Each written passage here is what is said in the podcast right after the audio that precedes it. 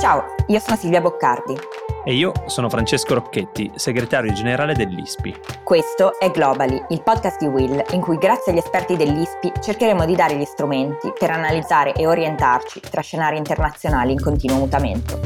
Il mondo cambia in fretta e questo è uno spazio per raccontare e capire il cambiamento, la politica internazionale spiegata in modo chiaro.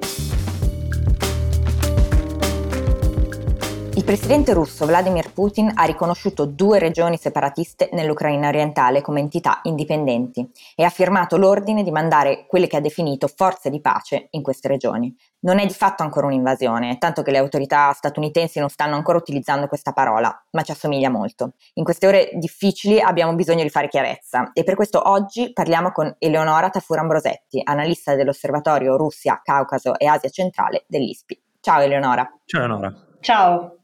Perché secondo te Putin ha voluto riconoscere queste repubbliche adesso? Cioè che cosa significa questo riconoscimento? Perché sappiamo no, no, che queste repubbliche sono un po' un cavallo di Troia dentro il territorio dell'Ucraina. Putin ha cercato in tutti i modi prima di forzare Kiev a rispettare eh, quella parte degli accordi di Minsk che eh, appunto avrebbero visto oh, queste due repubbliche, cosiddette repubbliche separatiste, come parte integrante del, del, territorio ucraino e quindi un po' avamposto della influenza russa. Eh, nel momento in cui eh, si è eh, reso conto che non, insomma, Kiev non, non, era disposta a scendere a patti e, e l'influenza internazionale, soprattutto degli Stati Uniti, non stava eh, dando i frutti sperati, eh, secondo me eh, Putin ha fatto questa, questa scelta come eh, diciamo, minaccia eh, definitiva a, a, all'Ucraina e soprattutto come deterrente almeno nei piani del Cremlino, contro, un eh, contro una possibile operazione del, di, di, Kiev per riprendersi con la forza i territori del Donbass. Infatti non dobbiamo scordarci che questa crisi è iniziata anche perché il Cremlino ha eh, sempre più accusato l'Ucraina di voler eh, prendere con la forza, riprendere con la forza i territori del Donbass eh, forti delle, delle armi e del supporto supporto economico e militare degli Stati Uniti. Quindi questa eh, è diciamo la prova che Putin vuole definitivamente evitare questo, questa sorta di operazione militare per riprendere controllo dei due territori con la forza. Chiaro, ma una domanda banale nella sua irrisolvibilità, ma questa è la fine delle operazioni, quindi quando succederà questa occupazione dell'invasione, chiamiamola come la vogliamo, credo sia più corretto a un certo punto chiamarla invasione di, di queste eh, due eh, parti, delle due repubbliche separatiste, oppure l'inizio di, di un'invasione più ampia, cioè dacci un po' una tua analisi da ricercatrice. Come dobbiamo leggere questa mossa di Putin? Questa non è assolutamente una domanda banale eh, ed è una domanda a cui eh, le persone che studiano uh, quest'area come me da tanti anni, uh, a cui non abbiamo una risposta fondamentalmente. Infatti una delle cose eh, diciamo che mi sento di dire è un po' un invito a delle analisi uh, umili perché insomma non, non siamo ovviamente nella, nella, testa di Putin, la politica estera non la fa solo Putin, uh, c'è un entourage intorno a lui uh, di cui è difficile anche seguire l'evoluzione, com- come cambia no? il, il, gioco di potere all'interno, all'interno del Cremlino e inoltre ci sono anche eh, molti fattori contingenti che eh, indirizzano eh, le scelte di politica estera russe in un modo o, o in un altro, quindi insomma anche il, eh, diciamo, il, il, il pragmatismo e la, e, l'occasione eh, è importante da, da, analizzare. Chiaro, possiamo, possiamo quasi dire che si tratta di una partita a scacchi, no? Esatto, esatto. E oltre alla partita a scacchi c'è anche, insomma, eh, insomma l'evento fortuito, no? eh, la cosa che eh, magari l'incidente o un'interpretazione di un evento che può eh, davvero modificare le strategie eh, del, di una parte o di un'altra. Comunque, a parte eh, insomma, questa eh, premessa generale, qui gli scenari essenzialmente sono due, appunto quello che hai descritto tu, quindi il, il pericolo che l'invasione sia eh, diciamo più estesa oltre a questi due territori eh, che fanno parte della regione del Donbass, ma non, eh, non sono eh, non occupano tutta la superficie del Donbass. Nel, nel, nel, quella che noi chiamiamo Donbass in realtà ci sono anche dei territori che non sono sotto il controllo dei separatisti.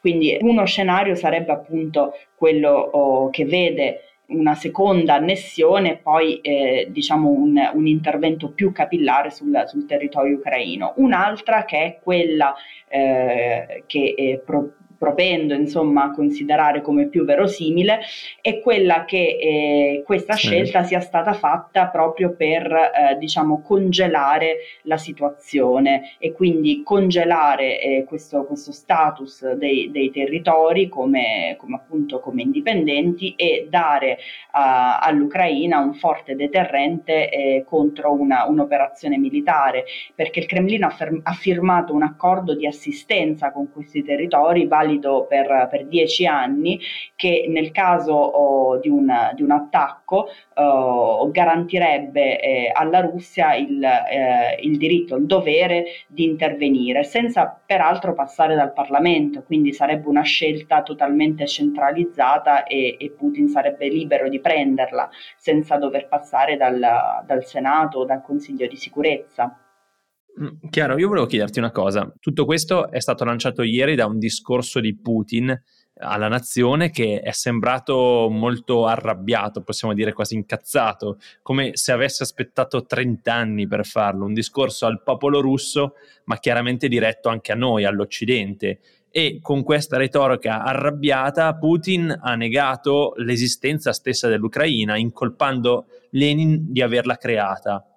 Insomma, a parte che è una logica che se estendessimo a tutto il mondo eh, varrebbe per moltissimi paesi, eh, gli imperi, le federazioni. Mi sto già immaginando Draghi che a un certo punto dice riprendiamoci la Gallia, però a parte questo mi sembra qualcosa di chiaramente fabbricato a tavolino, l'abbiamo visto, il saggio pubblicato in estate, ma tu credi che questa che questo racconto sia eh, qualcosa che il popolo russo comprerà, nel senso aderirà a questo e soprattutto qualcosa di accettato dal popolo ucraino? Secondo me no, uh, almeno dalla, dalla, mia esperienza di, di questi giorni uh, sto uh, cercando di parlare quanto più possibile con, con, i miei amici e colleghi in Russia proprio per vedere come percepiscono la situazione e soprattutto come percepiscono questa narrativa del, del, Cremlino. E eh, la stragrande maggioranza di loro oh, sono assolutamente contrari alla guerra, contrari a una violazione della sovranità ucraina,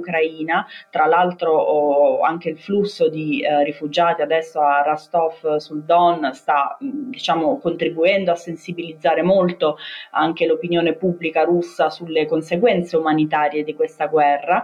E, e mh, direi che in, appunto nella grande maggioranza dei casi non, non c'è condivisione eh, del, degli obiettivi eh, della, della, del Cremlino e soprattutto in questo atteggiamento un po' da ex ferito eh, che eh, minaccia eh, la sua fidanzata o, o con me eh, o, o, senza di me, insomma, te la farò pagare. Quindi, insomma, un, un atteggiamento davvero, um, davvero violento che per appunto la mia esperienza non è condiviso dalla popolazione, ma d'altronde l'ho detto anche in precedenza, il uh, Donbass non è la Crimea, quindi c'è anche, eh, secondo me, una minore propensione eh, dei russi a, a sostenere eh, avventure eh, belliche in questo senso. La Crimea era stata presa eh, in maniera totalmente illegittima ma senza spargimenti di sangue, questa è una situazione invece molto più drammatica e, e, e i russi questo lo sanno bene. Posso farti una domanda un po' difficile, nel certo. senso che in queste ore appunto c'è un sacco di gente che dice si, si, parla di invasione, non si parla di invasione. Ecco, secondo te di cosa stiamo parlando? Cioè a che punto siamo del processo? Secondo me è eh, appunto una, una, una strategia eh, molto, molto, molto dura del Cremlino che vuole definitivamente eh, rovinare eh, i, i, piani del, dell'Ucraina di integrarsi maggiormente con, con, l'Occidente, soprattutto di entrare poi a far parte della, della Nato, perché ovviamente un, uno Stato in cui non c'è il pieno controllo della sovranità del territorio e in più uh, è, è, immischiato in una, in una, guerra che fa moltissime vittime, non ha speranza uh, di poter entrare nel, nell'organizzazione. Ehm, non so dirvi se ci saranno altre annessioni o se si fermerà Uh, si fermerà qui uh, Putin. È davvero difficile da, da, prevedere quali saranno i passi. Quello che è evidente è che eh, questa è una, è una, mossa davvero un po' di, di, di vendetta anche eh, per, uh, per, un paese che, che sta comunque, che ha scelto un, un, un, corso preciso di politica estera che per il Cremlino è inaccettabile. Um, quello che eh, appunto vediamo come in primis uh, un, una mutilazione della, della sovranità uh, e anche eh, una, un'azione che ha dei costi economici per, per Kiev molto alti mm-hmm. e dei costi politici anche per il governo di Zelensky. Non, non dimentichiamo che. Zelensky certo. è cioè è un, è un personaggio tutto sommato uh, nuovo no? sul panorama politico, sì. sta dimostrando nervi saldi, sta dimostrando comunque una, una leadership uh, tutto sommato solida, eh, ovviamente uh-huh. eh, questa situazione potrebbe eh, far eh, diciamo vacillare il consenso già debole che lui ha in Ucraina, quindi potrebbe portare anche a dei rischi per, per il governo in carica.